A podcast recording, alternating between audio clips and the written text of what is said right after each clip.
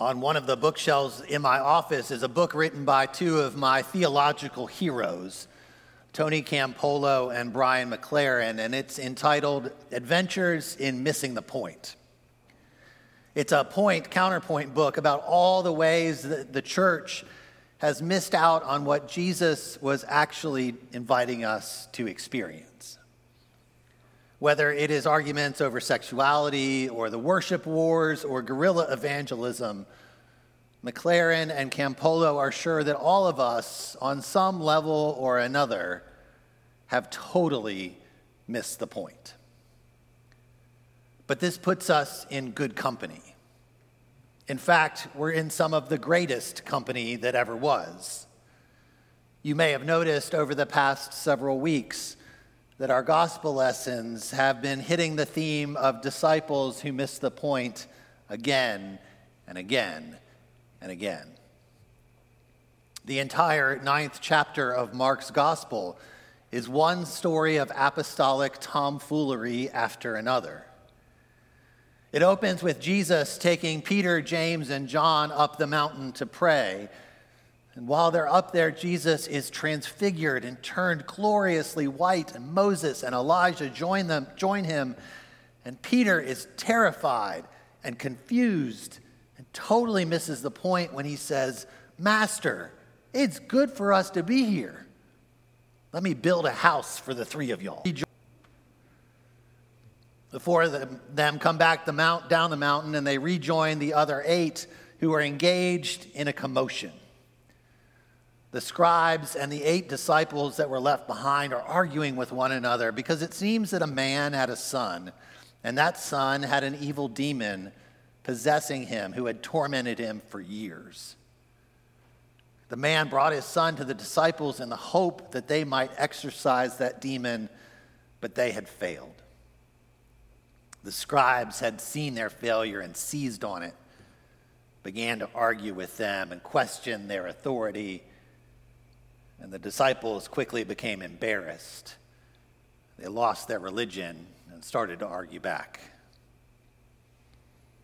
Eventually, Jesus was able to cast out that demon, and the disciples asked him why he could do it and they couldn't. And he said to them, Because you had to pray. That one had to sting. From there, they traveled through Galilee to Capernaum, and our lesson from last Sunday told the story of what happened along that journey.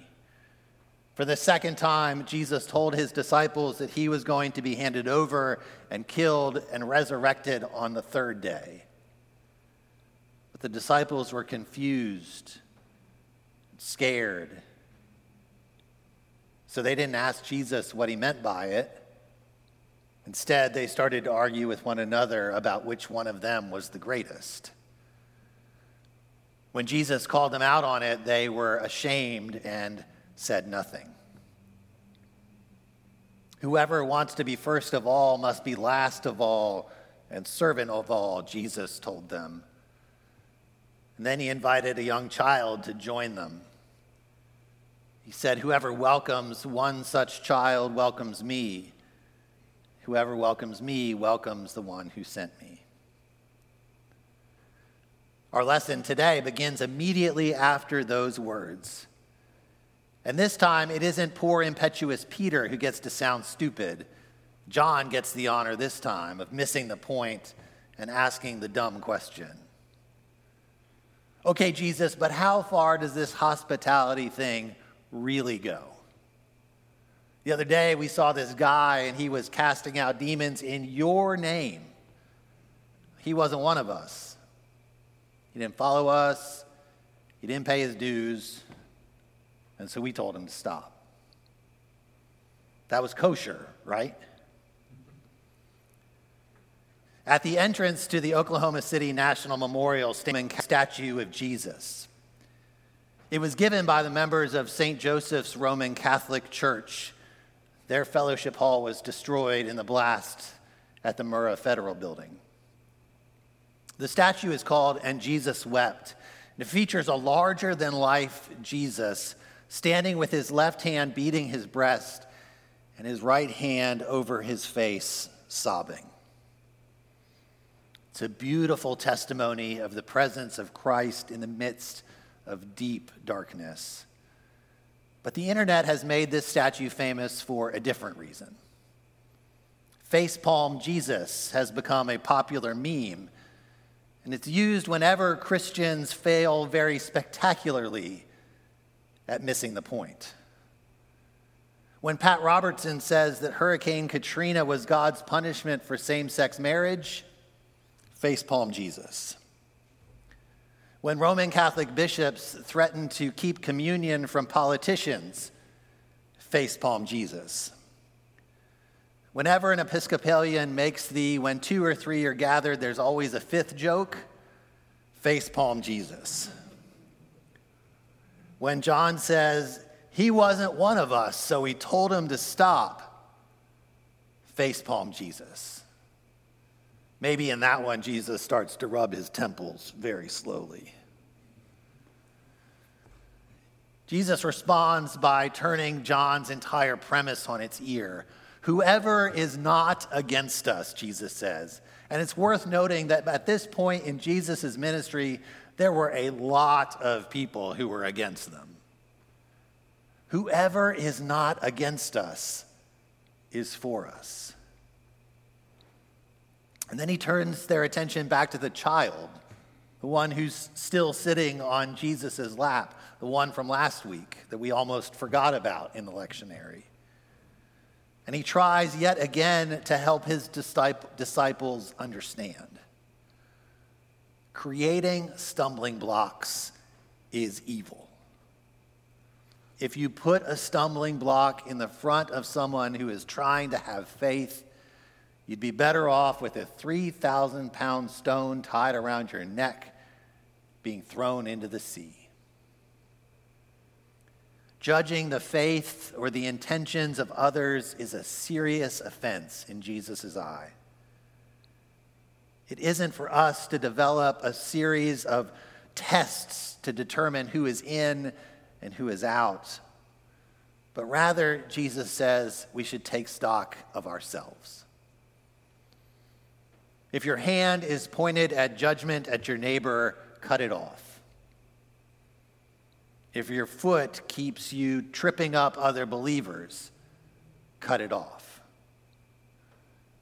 If your eye is only good for seeing the faults in another, pluck it out. It is better to enter the kingdom of heaven maimed or lame or looking like a pirate than to end up in hell under the pretense of perfection.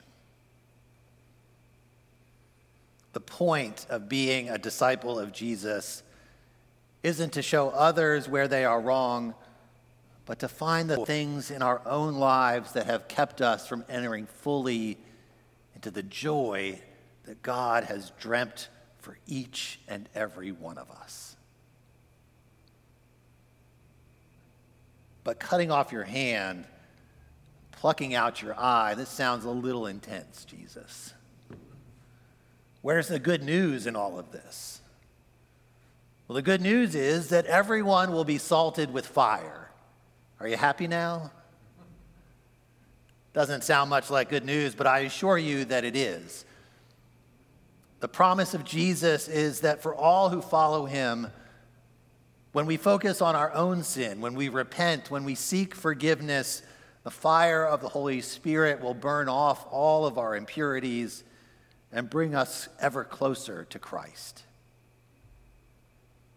What is keeping you from experiencing the fullness of God's love and grace?